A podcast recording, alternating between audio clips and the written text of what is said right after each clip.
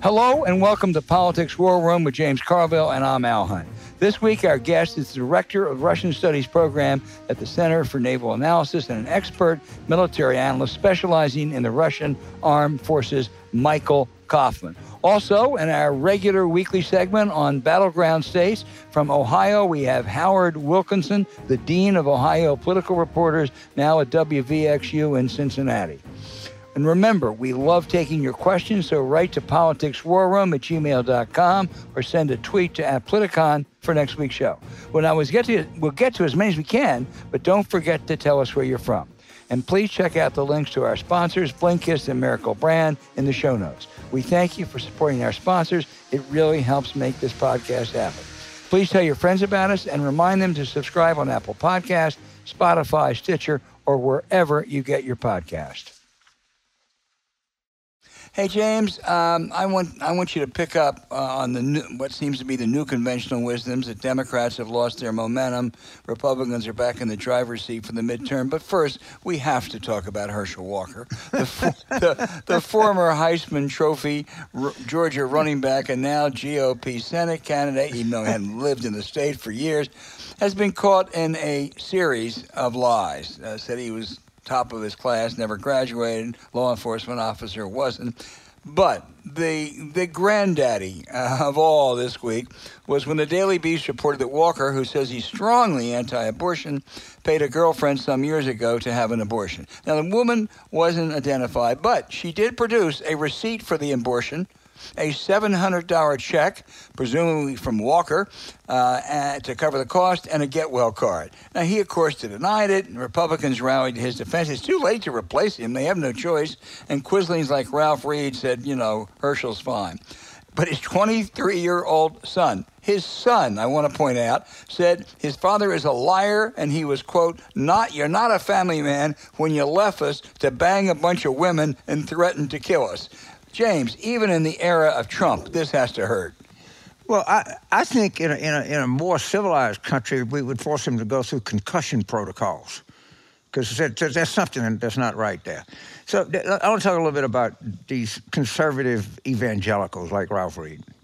Right? So, all right, you, you paid for an abortion nine, nine years ago? No, I don't know. 13 whatever. years ago. 13, think, yeah. 13 years ago.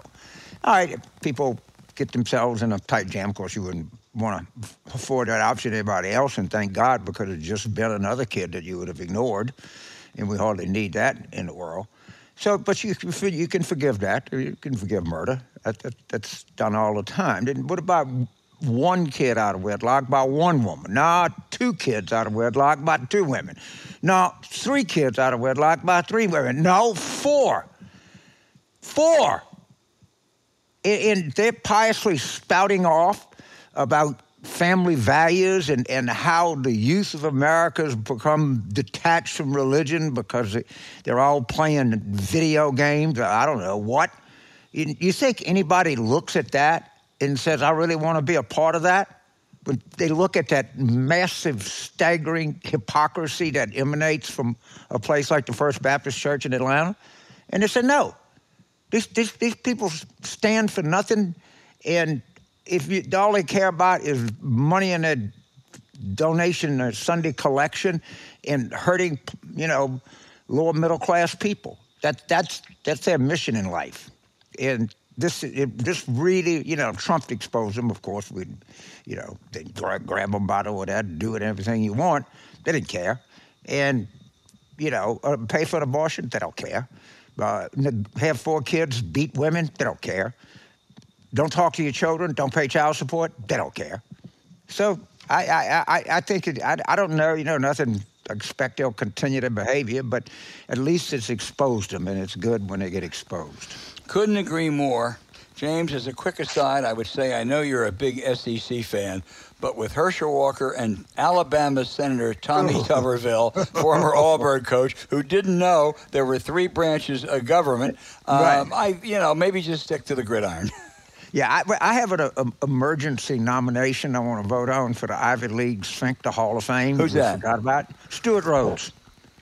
Is he an Ivy Leaguer? The, Uh, yes, the uh, Yale, Keeper? graduate of Yale Law School. Oh my gosh! And Well, so you, you concur that th- th- this merits a, a, an emergency Right, yes. introduction? Absolutely, absolutely. Yeah. I mean, we've got to get back in a couple weeks to some more Right. sphincter Ivy League sphincter Hall of Fames. But I mean, this is uh, this is there's no waiting period for that. Uh, you just put him in automatically. I agree. I'm with you. Yeah, yeah. We don't we suspend the rules and bring you right up to Cooperstown. Absolutely. and I, there, I, I followed it a little bit. In their theory, their defense is about the most ridiculous defense. You know, you got to defend something. I don't blame Boy. He's Got to come up with something. That, that they were standing by for the Insurrection Act because it was a militia. But we had a militia in this country in 1907. But at any rate, Stewart, you've, you've made the big time. You, you're, you're right up there with Alan Dershowitz. Oh, right. And of course, Donald Trump has always Of been course, the, uh, course, the the CEO, but uh, there's Well, a lot of other people there. singling Tom, out Tom lawyers. Cotton, Ted Cruz, Sam Alito. Yeah, I got a lot Uh, of company. Back on the on the political front, James, the conventional wisdom, as I said now, is that uh, the all the momentum is switched to Republicans. I don't, I don't see that anybody has momentum right now. I, I, do think that Democrats had some momentum toward the end of August, or whatever. The, I, maybe it, it's good. You can make a case that it's stalled. all right? Exactly. Uh, it- but I don't. I wouldn't make a case much beyond that. And now the prediction market has that 31 percent uh, to win the House back. Uh, you know, if, if it keeps going up, I, I, I, I don't know. I've seen a slew of Senate polls, and uh, you know, we're not. You just get ready. You're going to see a lot of 48, 48 polls around the country. Yeah. That's just what's going to happen. No, I agree. Listen, one of the reasons the Democrats came back so strongly over the summer was, of course, the Supreme Court decision on abortion, and they that is a very good issue in most places for Democrats. I do think now they have to stay on the issue, but rather than just generalize, they have to talk about some of the particular cases. There was an awful one down in Louisiana. That was that Ugh. young ten-year-old uh, out in uh, out in uh, What about Ohio. Arizona? And yeah, and Oh. so so those. I mean, I think it's it's fine. I mean, you need to talk about a woman's right to choose, uh, but but let's say, hey, this is not just a uh, you know a philosophical question. This has huge impact. But I, I, I think you're right. I think it's too soon to say that uh, anybody has momentum. But, but uh, also, it's way too too soon for Democrats to despair. I, I mean that you know you had a you, you know you had a good summer, and you have an uh, okay September, but you're not you, you, they're not advancing on you. I don't you know maybe a place or two, but it, it's all pretty problematical. yeah, and the But, you Senate know, we don't races. know. This this this abortion thing that you know you might have you might have a, a lot of women coming out of woodwork and vote. I I'm, I I I don't know that. It certainly happened in Kansas, and uh, Well, that's I'm, one I'm of the. uh, that couldn't happen. That's one of the quandaries, I think, now. And I think pollsters, by and large, do a very good job. One side says, hey, once again, they're undercounting the um, low Right. propensity uh, Trump type Republican voters. But there's also a case, as you just said, that maybe if you look at Kansas and other places, there are going to be women who all have tended to be low propensity voters who are going to turn out. So, you know, I, I, I think it's it, it's just about where it was uh, a couple weeks ago. Take a minute here to talk about polling for a second, because in your in journalism, you were you know part wrote and supervised don't- you know hundreds of polls. You you covered hundred, maybe a thousand polls in your career. I don't know how many polls I saw. And, and there's when you see it on TV, they say, "Well, this is a, a, Republican poll. This is a Democratic poll. Or this poll says this." The, the one thing I will say with a high degree of confidence, eh, most pollsters, I, I, I mean, uh, really most of them, really want to get it right. I mean, there's no shade. Most of the Democratic pollsters I know, if anything, they shade the numbers a little bit the other way. Yep. But, but and, and you know, like Trafalgar Group or Rasmussen, I think they have a pretty well-deserved uh, reputation for overstating Republican strength. But you know what? They they understated Trump's strength. They un, uh, Brazil, where the polls have traditionally been really good. I mean, I've worked in Brazil, and they had huge samples, and they under, underrated uh, Bolsonaro. So uh, it, it's a good discussion to have. I think you, you and I can both tell our viewers a great deal of confidence. The polling industry is working on this. They're cognizant of it. they, they're doing everything they can to get it right. No, I think that's absolutely right. The reason I'm very suspicious of something like Trafalgar, most pollsters, Republicans and Democrats, are, are polling for candidates or for PACs or for leadership um, uh, leadership funds. They don't just put out you know every poll they do unless their their candidate wants them to. Uh, and when I see a Trafalgar poll out virtually every day, uh, it makes me a bit suspicious. I think they're trying to attract attention. Yeah. You, you know, something that uh, the average person can do would probably make sense is be like a Olympic, you know, gymnast score. Take throw out the highest, the high pole, throw out the low pole, and register Yeah. the rest. You know, Yeah. average the rest. That's right. And that I- might give you a little better result. I agree. Okay, we'll keep following this.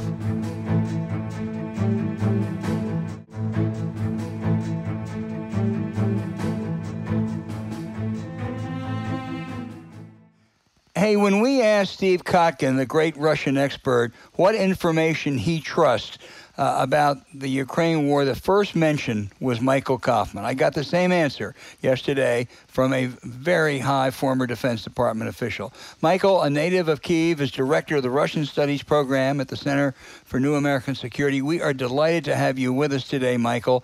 So let me just start. The remarkable Ukraine offensive in the north now be on the verge, now may be on the verge of taking Kherson region, further humiliation for the Russians, and actually could have an effect on uh, Crimea. What's the outlook? Well, I mean, the outlook for Russian forces is obviously not very good.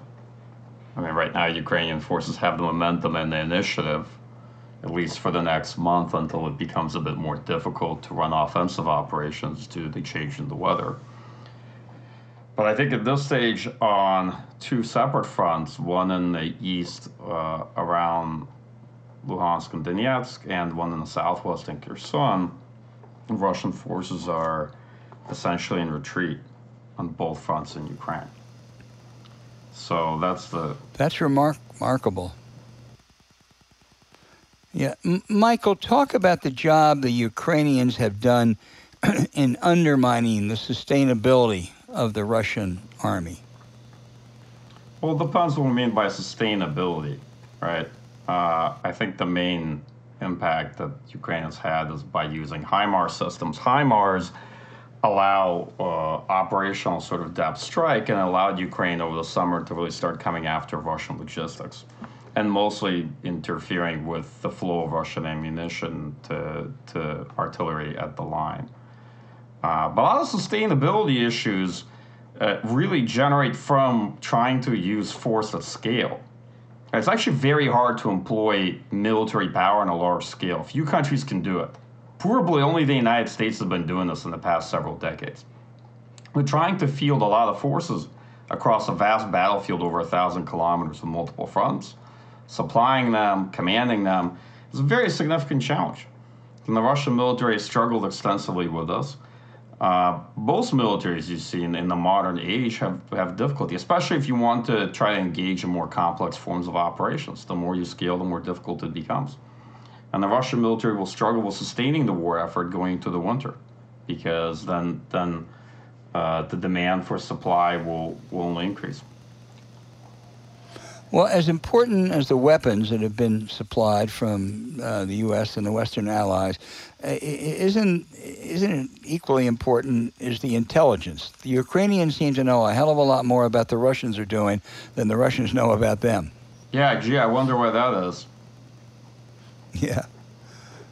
Uh, I, I mean that that t- talk about that a little bit uh, about the importance of intelligence in this conflict. I mean, I really can't. So I'll say that yes, intelligence is really important. And I don't think it takes all of effort to figure out that Ukraine benefits extensively from intelligence cooperation with the United States and other countries. Yeah. You, you, you wrote that Putin has staked his regime on the outcome of this war. Now, over the weekend, some, you know, pretty, pretty smart American military experts like Generals David Petraeus and Barry McCaffrey say Russians cannot win this war. So what? That's a that's that really poses a you know a lot of issues. If they if they've staked the regime on the outcome of the war and they can't win, what's that mean? Okay, well, I'm not going to go off of the assessment of retired American generals. with, with many respects to my colleagues in the military community, American generals are not always the best predictors of what can and can't That's, be won. that's true. So, uh, with that with that in mind, uh, Russia's certainly not winning this war. It's losing it right now at this stage, and it's not clear what the future holds. Because here, I want to be very cautious. Wars don't end the way they begin, and lots of people fall victim to straight line analysis. Wars have inflection points and they have phases, right? And I think folks throughout have been a bit impatient in this war instead of trying to think about think about it as a war that's likely to go on. Most most wars tend to go on longer than people want them to or expect.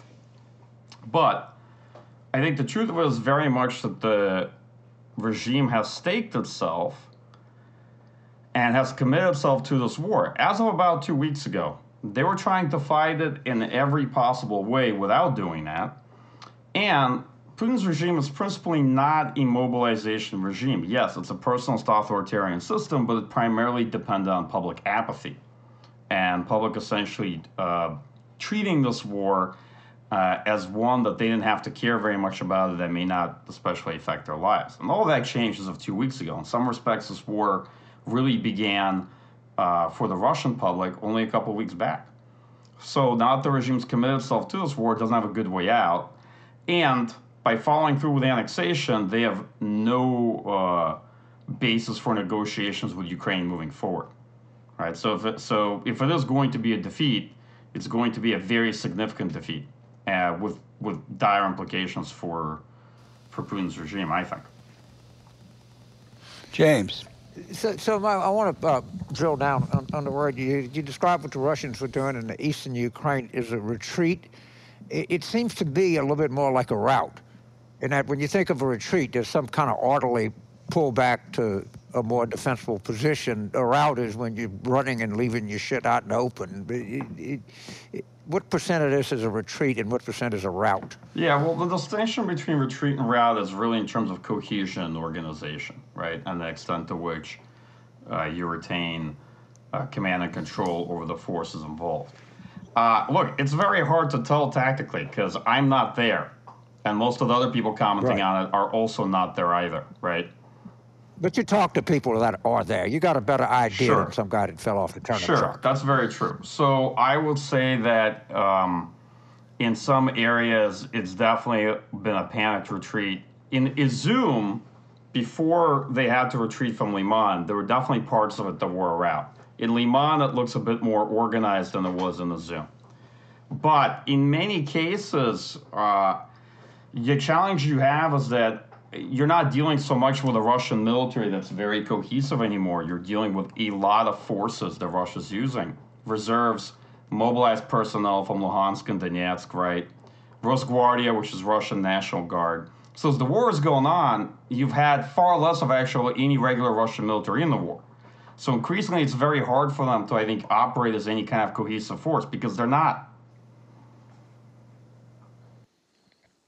O- Okay, so I sit here, you know, I'm I'm amateur a historian, anything, but I read a lot of history, read a lot of Russian history. I've been there, and uh, I say to myself, well, shit, they always do poorly at the beginning of any war. They got clobbered in, in you know, June of 1941. They got clobbered, you know, to 1812, and you know, they they they come back and they amass, and you know, and they end up the Soviet steamroller or czars, whatever.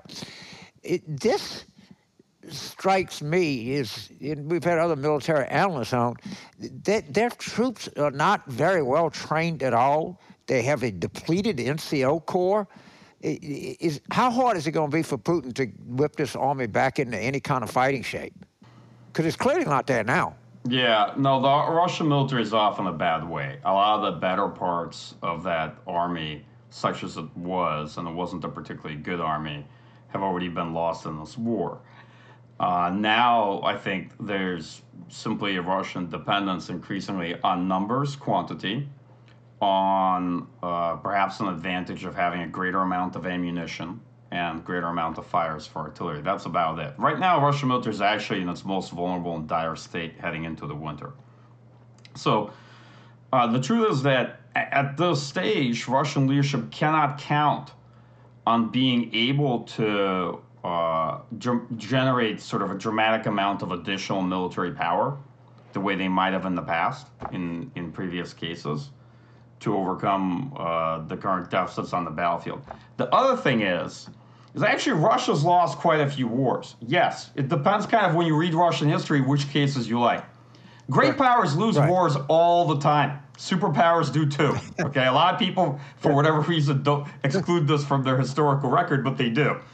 Right. And, and, and Russia's lost plenty of wars. You can compare this to the Russo-Japanese War, the Crimean War. Ooh. There's plenty of them where, where Russia actually doesn't overcome. Um, so with that, they lost the Cold War. Yeah. Uh, sure. Or you know, World War One, where Russia has to sign the fairly humiliating treaty of, of Brest-Litovsk. Um, uh, Afghanistan. So like, just just the list can go on. My point in this whole story is that yeah, Russia can very well lose this war. Right now, it's heading into more of a defeat than anything else, and its options are not great. But mobilization may extend the war. It may extend Russia's ability to keep the war going. The historical record you started with, Joe, I think is very accurate. The Russian military usually performs poorly at the beginning of any war for a particular reason, which is the Russian political leadership almost always ensures that the military is in the worst possible position at the start of a war, no matter whether they're the ones declaring the war or they're the ones defending it. So, uh, talking about Russian defeats and the effect, what comes to mind is Tsushima uh, which was a naval battle that they, they got waxed in, and that most people think that contributed to the downfall of the Tsar. But there was 12 years between Tsushima and the October Revolution. Uh, do you see that this will is, is, this eroding Putin's power base? Is it is it that significant that it could lead to some change in Russian leadership? Man, I'll, I'll be honest. I'm pretty skeptical on that score. I think it is definitely. Right. Well, please be honest. Yeah, I, I think. Look, on the one hand, it's totally eroding the legitimacy of Putin's regime. That's true. I don't think it'll necessarily lead to to his downfall, and I also don't don't really fall into the category of those who read Russian history as one where wars have have led to these major um, major uh, uh, political shifts. Although, in a, in a case of the failed offensive by the interim government after after the first revolution, yes, that that that was an important factor in the Bolshevik revolution. But we're not going to go down that rabbit hole because I, I for, yeah. Right. So before I turn it back to Al, I got, I got the money question here. Uh, our friend Walter Pincus, very, very knowledgeable about national security, says that don't think that using a nuke that Trump I mean, uh, that Putin just has like a button on his desk and can chart it, that they have a certain protocol that they have to go through. It, based on what you know, how hard internally would be for Putin to launch a, a nuclear attack? Okay, it's harder than having a red button on your desk that you just press, but it doesn't have that many, uh, uh, how do I put it, intervening measures from my point of view. At the end of the right. day, he is the person that decides on nuclear employment. Yes, there are other people in the chain that have to implement, right? But you mm-hmm. need to mm-hmm. always assume that they will follow through, just like in many ways you would in our system, right? You cannot bank on the fact that somebody in uh, in within the, the military administration is going to uh, refuse an order. And keep in mind, here's the challenge with systems like that: they have a high amount of redundancy.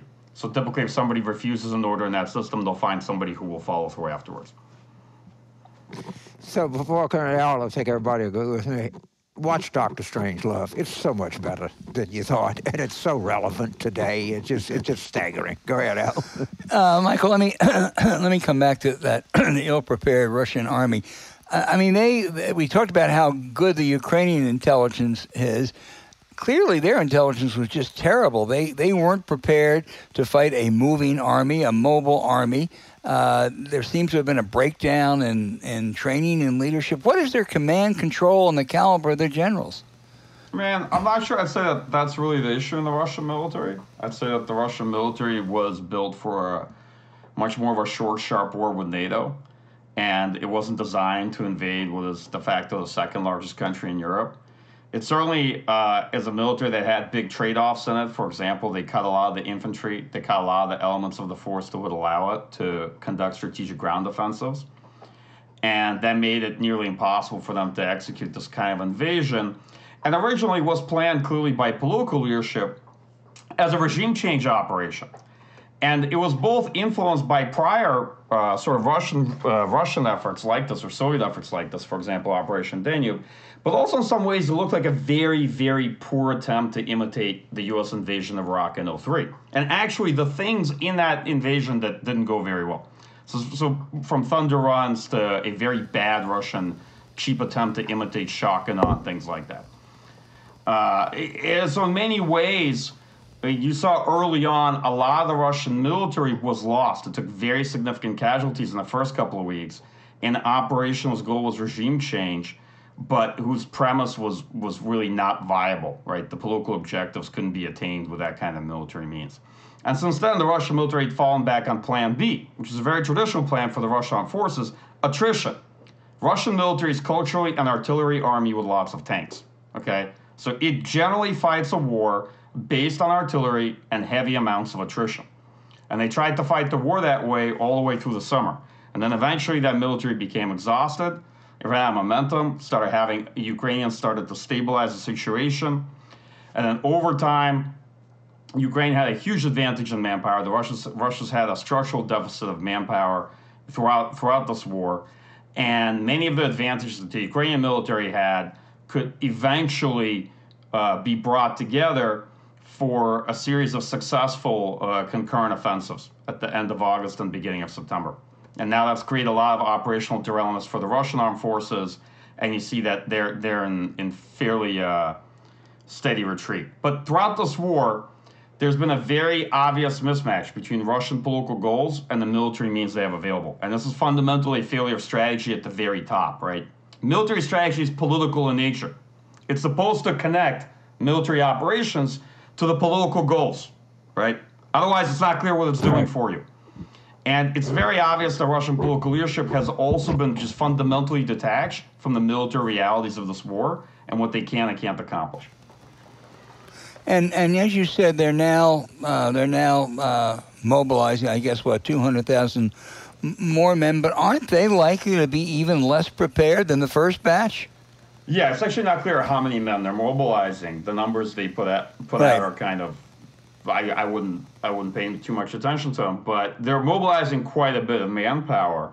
I think initially their goal is to desperately try to stabilize their lines, and then to try to create potentially additional units.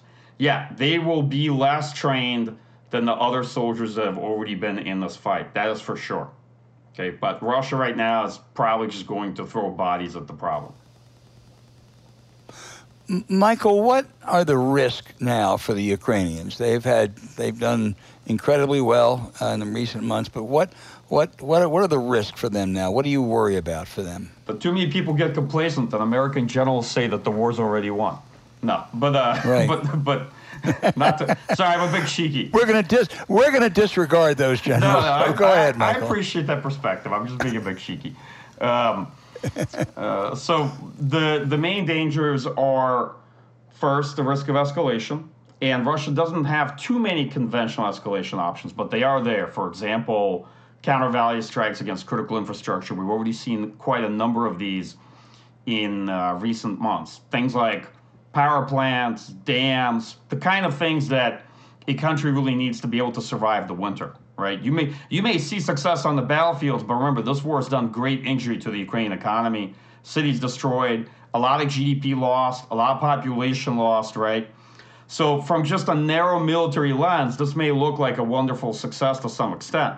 But keep in mind, a lot of Ukrainian territory is still occupied. A lot of the economy has been destroyed. The country has to still survive through just this coming winter alone. These are uh, so these are these are things that I think are a great concern to Ukrainians. Next, what does this war look like coming out of the winter, right?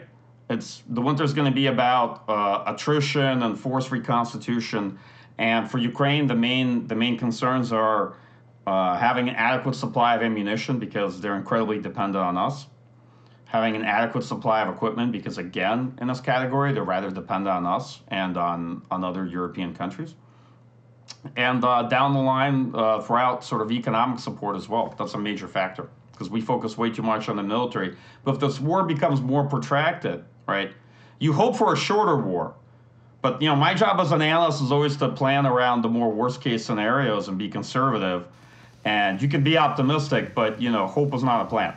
So you sort of you can be optimistic about a shorter war, but you have to plan for the longer run. That's the main Ukrainian concern: is what does this war look like if it drags out to 2023? I'm going to go back to James, uh, Michael, but just I want to return to the nuclear question for a, uh, a moment. As, as you said, you know, he's the man that makes the decision.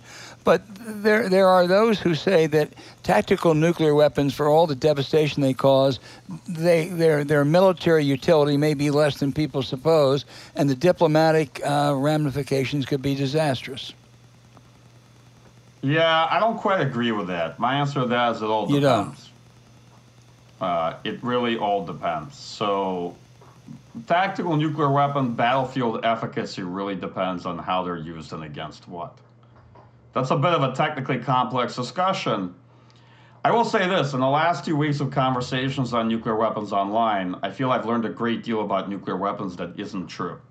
So, uh, I'd be very cautious in this in this uh, in this space. I would say this that I don't think when when we're discussing nuclear escalation, the conversation is actually about battlefield use of tactical nuclear weapons. The conversation is first and foremost about use of nuclear weapons for demonstration purposes, then potential use of nuclear weapons against specific types of military or civilian targets is a limited form of escalation and of coercion, not battlefield use of tactical nuclear weapons against active military formations, as you might have imagined it in the 1960s and 70s.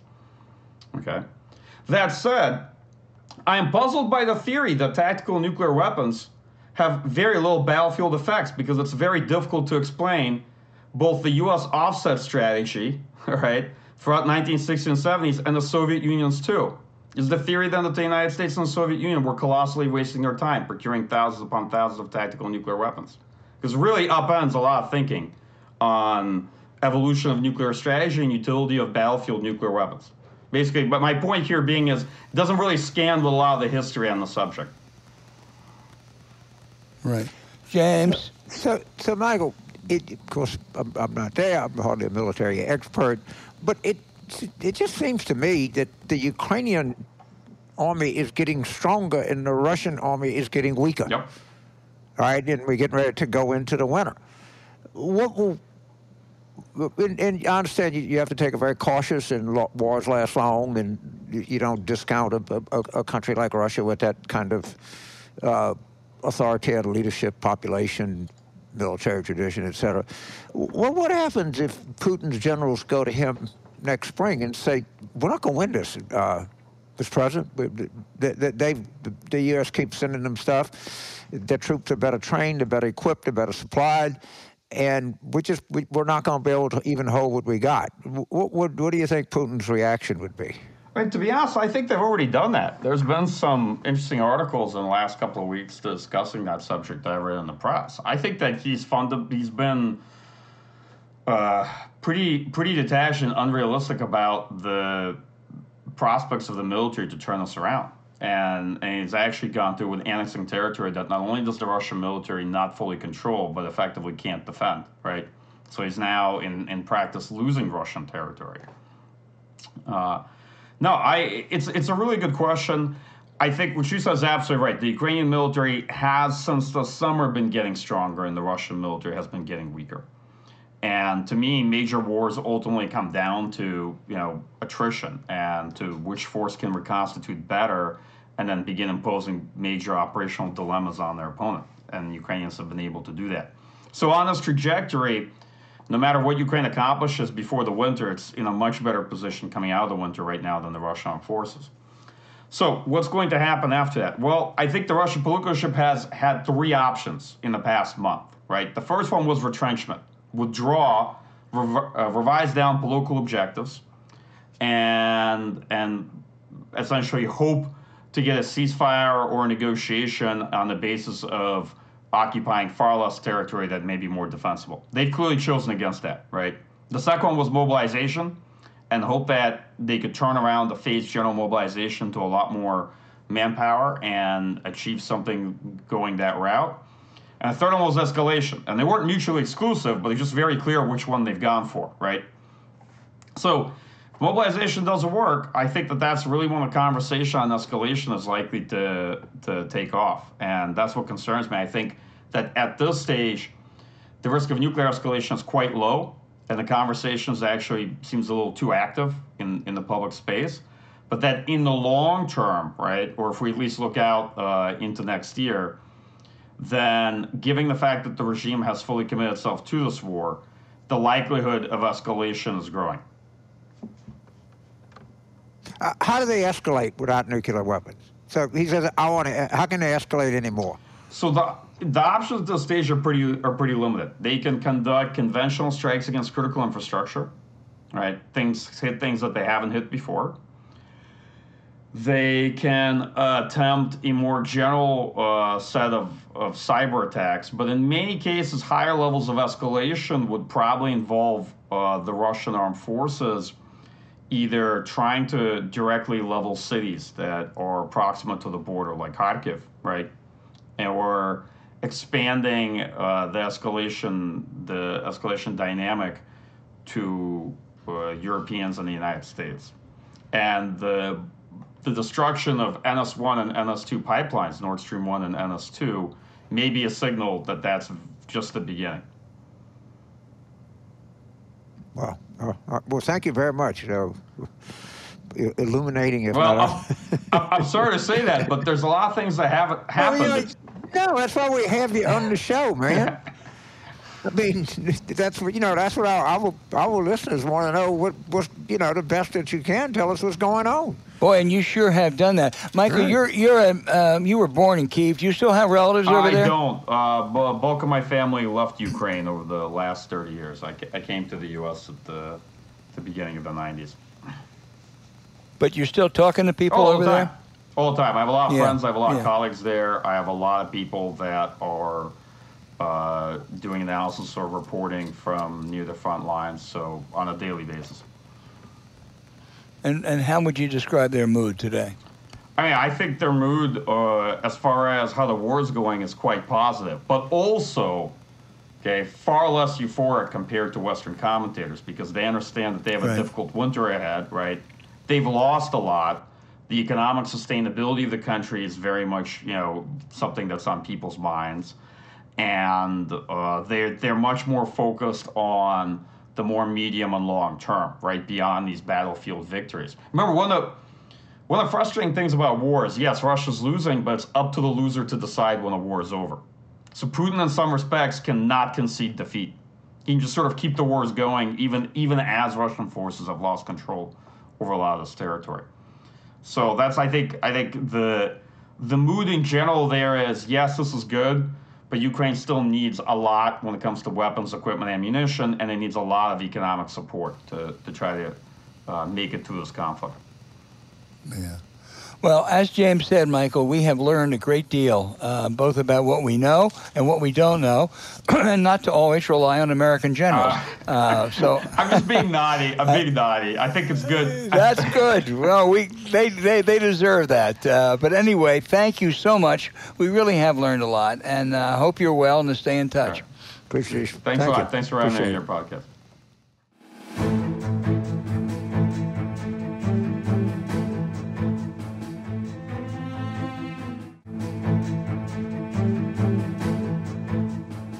Ohio, even though it's trending strongly Republican red, is usually a political battleground. No one better to analyze this than Howard Wilkinson of WVXU, the great NPR station in Cincinnati. Top, he was top political correspondent for Cincinnati Enquirer. Howard, correct me, uh, but my impression is that Governor Mike DeWine, the Republican, is pretty much coasting to reelection. But the Senate race between J.D. Vance and Congressman Tim Ryan, the Democrat, is as close as it is bitter. Uh, absolutely, that's that's an accurate description of, of situation now, and it doesn't surprise me a lot, really, uh, because this is a uh, state that is famous for ticket splitting. Right. You you you know Vance wrote the best-selling um, book Hillbilly Elegy. It was really kind of critical, something condescending of his childhood experiences in Ohio. But then he left the state long mm-hmm. ago and only came back really for this election. Does that matter? Uh, I think it is mattering. I think it is a matter of concern for a lot of voters because uh, the Ryan campaign has been pounding at this uh, daily ever since uh, Vance won the primary, which he did with 33% of the vote and Trump's backing. But he left and he was uh, in San Francisco. He lived in New York. Uh, he made a whole lot of money. And then he suddenly shows up as the author of this best selling book and decides that he wants to be the United States senator. And there's a, it's not helping him. Uh, he has he has to explain that just about every day about you know because he had said things in the past about he didn't feel comfortable in Ohio, yeah. and that's, that's really not helpful not a, usually. That's really not a good way to start. Right. He's also made a number of controversial uh, statements and assertions, including one where he seemed to be saying women should stay in a violent marriage. Yep. Being the good reporter that you are, you cited the full statement. I'll quickly read it. These, this is Vance. These marriages were maybe even violent, but certainly they were unhappy. And getting rid of them and making it easier to shift spouses like they change their underwear. Boy, that sure sounds to me like he's saying abused women ought to stay in marriages. Uh, it, it does, and it sounds that way to a lot of uh, people in Ohio, particularly women voters which is one of his big problems. And I've talked to him about that. And frankly, Al, I, I his his response to it was kind of uh, mixed up, and it didn't make any sense. But uh, that statement is not helping him at all. And suburban women are a big, big factor in this race uh, right. because of Roe v. Wade, because of a lot of other factors, and he's uh, struggling, I know, uh, in that demographic. That's important. Look, the only Democrat who has won a statewide election, I think, in the last decade and a half is Sherrod Brown. Now, does Tim Ryan really have any of that Brown magic?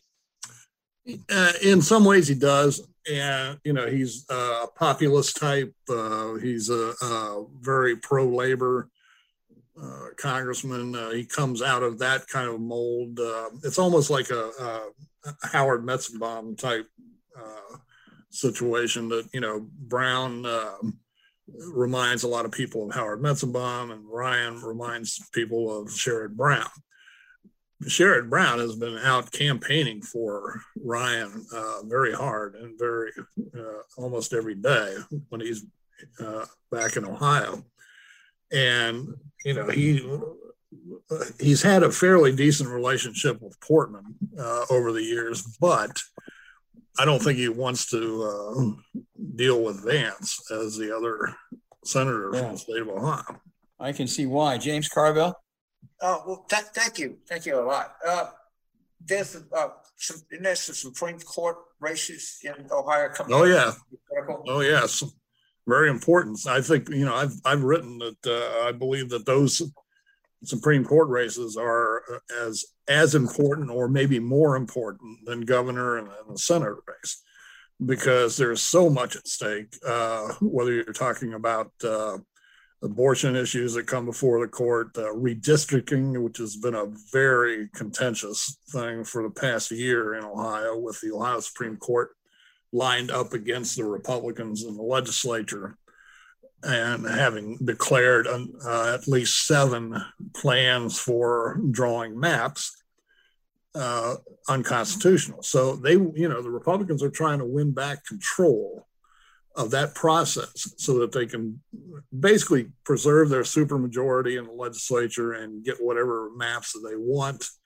and prevail on on uh, any kind of abortion or pro-business type of issue that comes before the court. It's there's a lot at stake.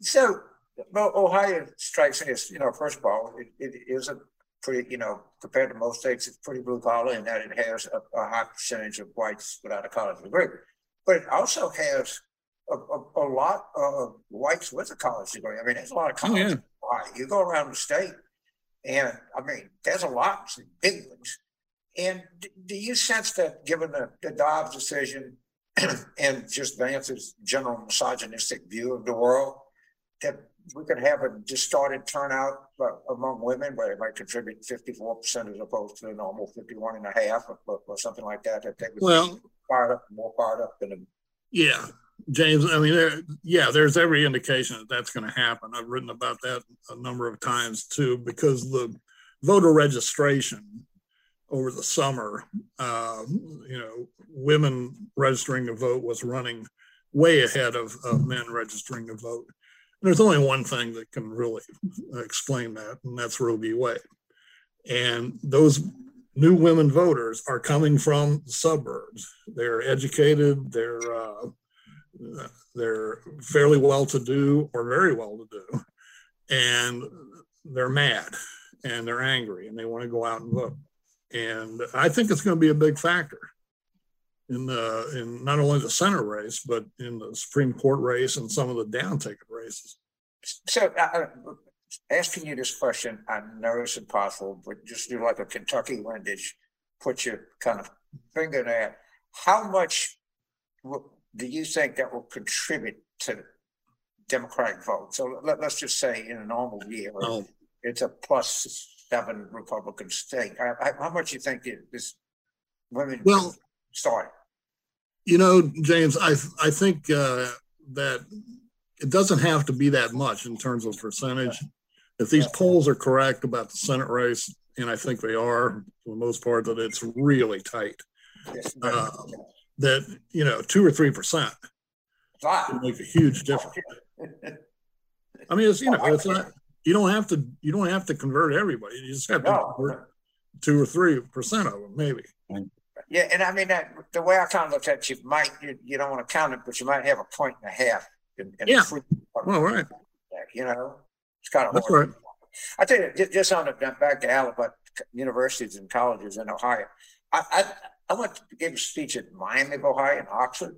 That, mm-hmm. That's one of the better looking campuses in the United States.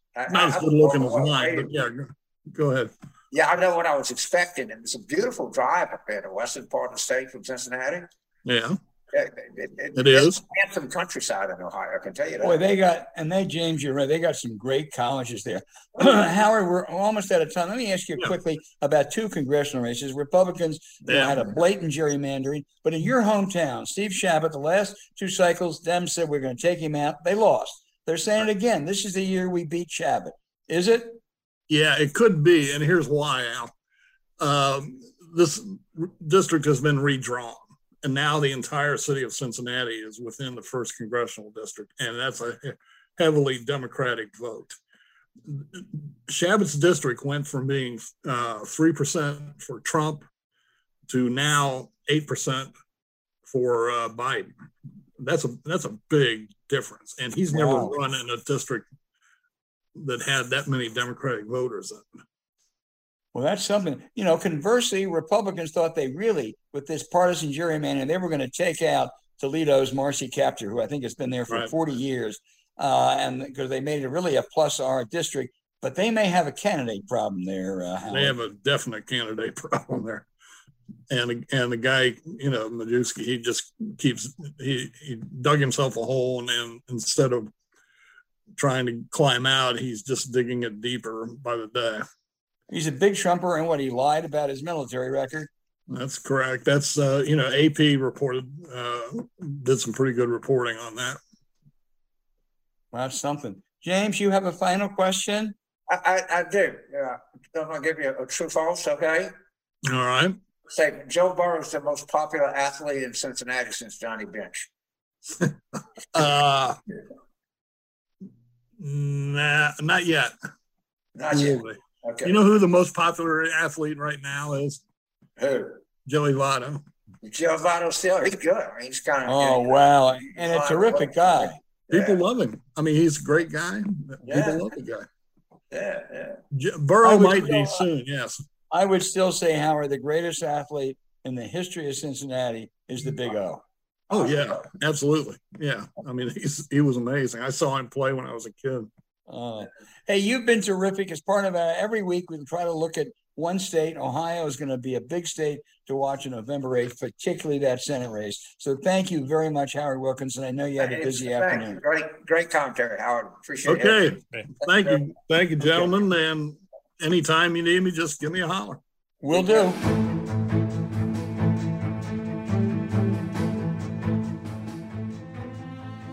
Okay, now for those terrific questions from our listeners. This is, I really love this segment. A lot directed at you today, James. Jody in Pineville, Louisiana. Where's Oh Pineville? my God, Rapides Parish, the Oh. first home of Louisiana State University. Wow. Well, Jody Yeah. says in the Bayou State, we have benefited from two terms with Governor Edwards. But now I fear, unless Mayor Mitch stands up to focus on Louisiana instead of national aspirations, Democrats will lose the governor mansion. Any hope you can give me, Brother Carville? Well, first thing, let me concur with you about our, our terrific governor, Governor John Bell Edwards. I, and I've been very clear that this, I, I think he's the best governor of Louisiana in my lifetime. And one of the reasons I give him bonus point is he's had to deal and get things done with, uh, to say the least, and uh, just say off-center legislators and be kind about that. Uh, I Mayor Mitch, I don't think couldn't couldn't win a statewide election in Louisiana right now. I, I just want to be pragmatic and truthful here. It's going to be very difficult for a Democrat to win, and the the the nightmare scenario, of course, is Jeff Landry, and that would be anybody's number one priority is not Jeff Landry. He's the Attorney General, James? He is, and, and he's not just an odious man ideologically. He's really odious. He's also odious ethically, uh, and he's got other odious people hanging around with him. And if he became our governor, it, it, it the, the state is in no position to get set back any further than it is, and he would be a gigantic step back for Louisiana. So, if if if I had to pick, if there was a Democrat or a Republican in in, in we of course we have that open primary, that I thought would have a better chance to beat Jeff Landry, I would actually vote for the Republican. Yeah. That that's how that, that that's how serious it is. I mean, there are times when you you you, you can't do what you want to do. You have to do what you got to do. Right. And this is going to be one of those times, I'm afraid. a trifecta odiousness. Uh, wow. The next is from Zane in Massachusetts, in Western Massachusetts. Zane, I wish you told us where in Western Massachusetts. But Beautiful part of the world, I can tell you that. Sure is. Uh, he's he's a big fan of the show and Magic Spoon, especially the healthy cinnamon toast crunch. His question is Is there any figure you see as being able to bring back even George Bush style compassionate conservatism, or are normal Republicans doomed to the same exile, exile ra- rather, uh, as the Jacobites in English history? They are gone. Uh, I am sorry. Uh, you ain't going to get them back again. You ain't going to get moderate Republicans. And I'll tell you this if Republicans have a big day on November 8th, it is A, a validation, I think, of all the bad things they have done over the past several years. And B, it is it will just be affirmed once again as the Trump party. Some of these people, the Mitch McConnells of the world and the uh, you know, the Rob Portmans and some of these other Republicans like to pretend, you know, if we just win an election, we can govern and won't have to worry about Trump. They don't know who's going to be coming to Washington. Uh, so I'm sorry, Zane. Uh, you, you ain't going to see the George Bush styles. You ain't going to see the Charlie Bakers. Uh, they are yesterday in this current Republican Party. Yeah, of course they are. And and and, and again, the the, the the the the person in charge, the people in charge of the Republican Party, are Republican voters. Okay, Trump, he just occupied a place because he agreed with him. And they, and again, I've said it time and time again. They're really, you know, angry, stupid people. And when angry, stupid people vote, they vote for other angry, stupid people. It's just inevitable, and that's you know that's the way democracy works. They're a match for each other. John Yeah. in Georgia. John, again, good question. I just wish you told us where in Georgia. Yeah, big state. But anyway, 159 counties, I think. He says these faculty lounge, I wonder where he got that term. Yeah. These faculty lounge democratic socialists, we're losing like a blue badge of bullshit with a lot of us former Republicans in the suburbs and cities ripe for the taking. Is there room for a new, improved DLC esque organization for us moderate center left or even center right, but not a goddamn lunatic to join. Tim Miller calls us Red Dog Democrats. Great name, but who, what can we turn to to get organized? Not just support candidates, but run for office. Well, first of all, I want to assure you something. Yes, they are part of the Democratic coalition, which we invite you to join. They're a very small part of it. They're the smallest part of the Democratic coalition. And by the way, they're talking about the faculty lounge. It's the only majority white segment of the Democratic Party because educated white people are running run everything they get their hands on. But uh, you're, you're just when you're, you're a Democrat, you're part of a coalition. To, to be in a coalition is to experience some discomfort. I think these people are essentially nothing but, but troublemakers. They tell me the last time one of them ever, ever ran against a Republican. All they do is run against other Democrats. And then they go to Nevada, the most, I think, uh, arguably the most successful state party, Democratic Party in the entire country, and they take it over. Yeah. And the, the, the amount of damage that they've already done to this brand, I, I, I'd just be, I have no evidence of this, but if you ask me to start an investigation to how the DSA is funded, I bet you if I look hard and long enough, there's the Koch, Charles Koch has a cutout funding them because that is the most valuable organization to MAGA voters that exist on the face of Earth. Yeah, sure is. Hey, next we have John in Chicago uh, who asked, he says, I have no issue with helping out other states when a natural disaster occurs, but a state like Florida, with their Republican leaders criticizing the blue states that have an income tax and say these states overspend, etc., while they pay no state income tax, how many times the federal government rebuilt Florida after a hurricane? At least these Republican leaders could have some humility and thankfulness. You know, John, uh, I don't think I'd bet a lot on them showing any humility and thankfulness. And I think we ought to do everything we can to help those poor people in Florida. They're not responsible for some of the, the outrageous and even asshole comments that Marco Rubio and, and Ron DeSantis have made. And I'll bet you, I haven't looked at it lately. Uh, my guess is that Florida probably gets uh, more from the federal government than they pay in. I know what New Jersey is either New Jersey or Connecticut pay more in for what they get out than any other state, and it's a hell of a lot more than Florida. That in it, that, that the magnitude of this screw up is not even close to being appreciated. And the reason it's not is that well, you, you talk about Katrina, there's so many more people that this is going to affect and they were all building these non-code houses on barrier islands. They, they, it's going to be a, a, a, mess like you can't believe. And the other thing, boy, if you want orange juice, you better stock up now because the price of orange juice is getting ready to go through the roof. Yeah, absolutely.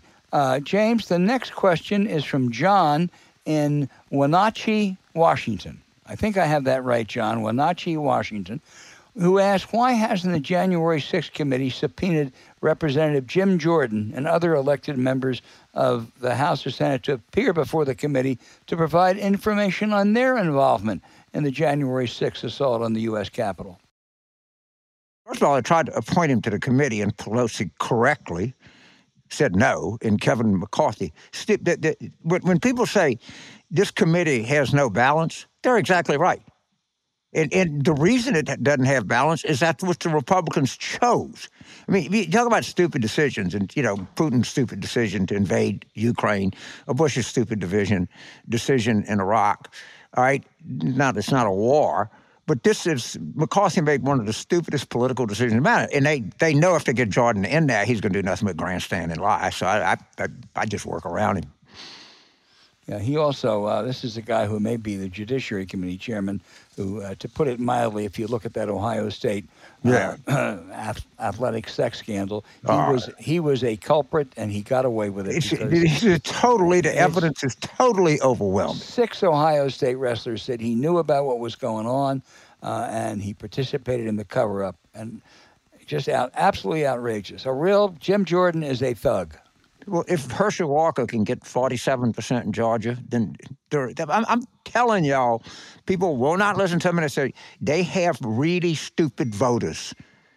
All right. Well, and, that, that, you know, you talk about you live in Central Ohio, and you know you think that molestation of, of athletes is a bad thing, but you know what? At least Jim Jordan doesn't want to give health care to, to working people. I don't know what's crazy. Yeah. Michael in East Brunswick, New Jersey, said, I've been looking for the Republican plan to lower the price of bread, etc. I can't seem to find it. Why? Because there is none. Why can't the Democrats campaign on a total Republican absence from any plan to help? Coupled with Dobbs, uh, shouldn't that work? You know, Michael, you're absolutely right. Uh, but I think Democrats can ill afford to totally run away from the inflation issue. It's on people's minds. Gas prices have started back up again, and and Democrats have something. They have something to say. They can talk about that Inflation Reduction Act, it may be an exaggerated name that just passed, but they really are dealing with lowering prescription drugs, setting a cap ceiling, making insulin much more affordable. Uh, I think with the gas prices going up, some Democrats may want to call for a federal gas tax holiday. You can argue how good an idea it is, but it's certainly something that's reasonable to talk about. And, and, and I think Michael makes a good point. All Republicans say is there's bad inflation because Democrats are bad. Biden has caused it all. This bill has caused it all. Well, no, it's a global, uh, it really is a, um, a, a, global question. Uh, but I don't think Democrats in this last month, James, should run away from the issue. Well, well first of all, I, I don't know what the Republican position on the cost of living is. I, I know their position is bad, a, a position that I share with them. I don't know of a single Republican solution. All right? Some amorphous, you know, thing they always mumble cut spending, but we never know what spending. Well, James, it's also going to be to cut taxes for rich people. Yeah, it worked so good in, in, in, in the UK, didn't it? The, the, the, right. the brilliant markets who, who, who, everything, the bond vigilantes. You know, the, the UK made the Wall Street Journal editorial page expose them for the fucking idiots they are. Well, they just tried to emulate Sam Brownback's uh, approach yeah. in Kansas. We know how well that ended. Well, my friend Governor Kelly, she's racking up one Republican endorsement after another. Uh, Good. Former, yes, she's doing. Uh, she, and, and, and, and, but you know, an untold She could story, win that thing, couldn't she? She can. I, I, I, That's if the anything, governor she Kansas. might be a slight favorite. But but the, the, the, the one thing, and it's it's not very much, and we get all appropriately oppressed by the direction of the Republican Party. But there are a, in Pennsylvania too, in Ohio, they, they, there are a significant number of Republicans who are coming out and actually putting their name on something, and, it's not just you know uh, Tim Miller and Charlie and John V. Last and Crystal and you know Stewart and those guys. That's they are a, and you know I don't like to give Republicans credit for much but uh, you, you look at these different races and see how many Republicans are endorsing the Democrat. It's not going to bring a lot of Republican voters on, but there's, there's, a lot more than you think. It's there's impressive. It's impressive at the local level uh, and, yeah. the, and, the, county chairman, but boy, uh, there are not a whole lot of profiles in courage in Congress. Yeah, you, you, look at the number of Republicans for Laura Kelly, uh, former Republican Governor Bill Graves, who was very yeah, he's moderate. He was almost like a moderate Democrat. It, it, Kansas has a majority Democratic Supreme Court, in large part because the guy that Governor Graves appointed back in the '90s, and he's come out, and and other people have. It it it. it's not going to sway the Republican hardcore voter, but there are some that it's more than just the, the Washington types that have stepped up. And I don't, I'm not a big fan of giving them credit, but I give them a little credit here.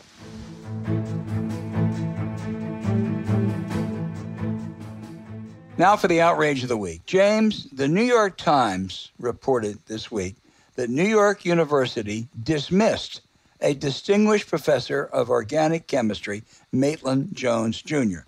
Why? Why was he dismissed? According to the Times story, it was because a number of students signed a petition against him because he was too tough a grader. You know, James, if that was the standard years ago, you and I, when you and I were in college, we could have cleared the faculty at LSU and Wake Forest. This is, this is, I mean, a couple more thoughts. At his chemistry department, they noted Dr. Jones was denied any due process. As for those students complaining about low grades, I have a solution Take an easier course. It's just so damn stupid. Well, it's so stupid on so many levels. First of all, NYU is a top tier is. American university. I mean, it just is. All right, and and organic chemistry is not supposed to be easy. It is by nature a hard course, and most of the people that take it in pre med. Well, you know, if you don't want to take hard courses, don't go. Don't go to pre med. Don't go to medical school. All right, it, it, it, it would be like saying that the, the exam is too hard to be a pilot this is so asinine. NYU looks so bad. You know, I was in there, of course, a much different than teaching organic chemistry at, at NYU than teaching communications at LSU or Tulane.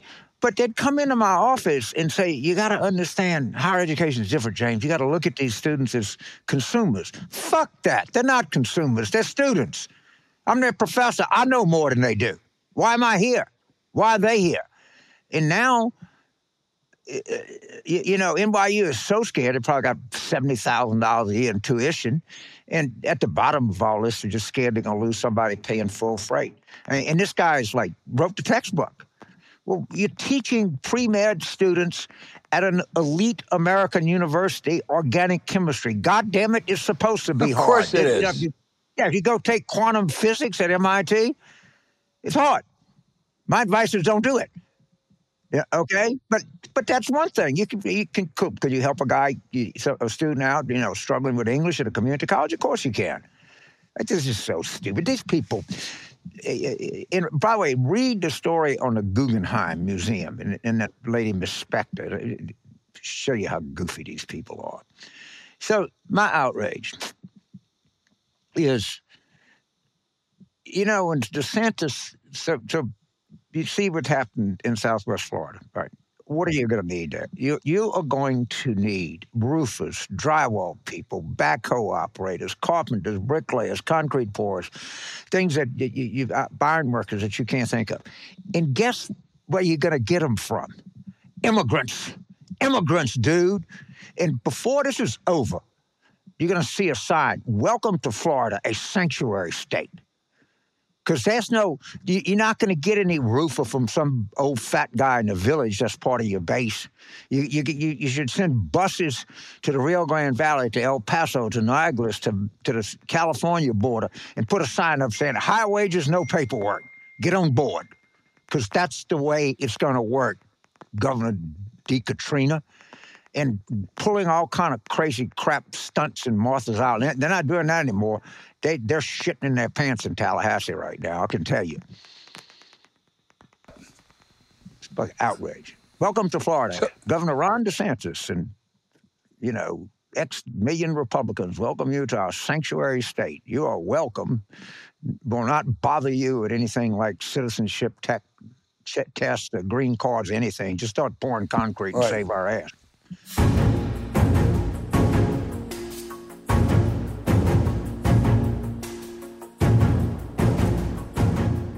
Hey, thanks for listening to Politics War Room with James Carville, and I'm Al Hunt. Don't forget to send your questions for us by email to politicswarroom at gmail.com or tweet them for next week's show at Politicon. Now, following this episode, we'd really appreciate it if you check out the links to our sponsors today, Blinkist and Miracle Brand. Check them out in the show notes. We deeply thank you for supporting them. When you do, you help make this podcast happen. To keep up with us, subscribe to Politics War Room on Apple Podcasts, Spotify, Stitcher, or wherever you listen. Please rate the show with a five star review. We'll be back next week with another show as we continue our War Room planning.